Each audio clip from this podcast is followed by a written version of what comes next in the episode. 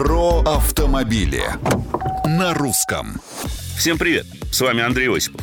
Сегодня, как и обещал, коротко о новом, седьмом по счету поколении седана Hyundai Elantra.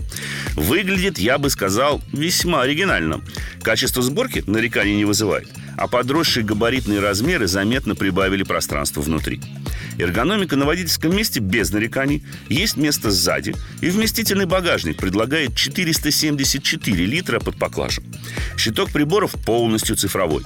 И лишь странная окружность слева от дисплея вызывает вопросы полным отсутствием какого-либо функционала. Моторов предложено два – объемом 1,6 и 2 литра, мощностью 128 и 150 лошадиных сил соответственно. А вот коробка передач одна единственная, автоматическая, шестиступенчатая. Тем не менее, едет Элантра бодро. Управляется, можно сказать, даже азартно. И лишь слабая энергоемкость подвески при работе на отбой неприятно напоминает о не лучших российских дорогах настораживающими звуками. Благо, тормоза хороши, руль прозрачен, а многочисленные электронные помощники всегда на страже. Вопросы, комментарии, пожелания оставляйте на страничках Русского радио в социальных сетях. С вами был Андрей Осипов. Про автомобили на русском.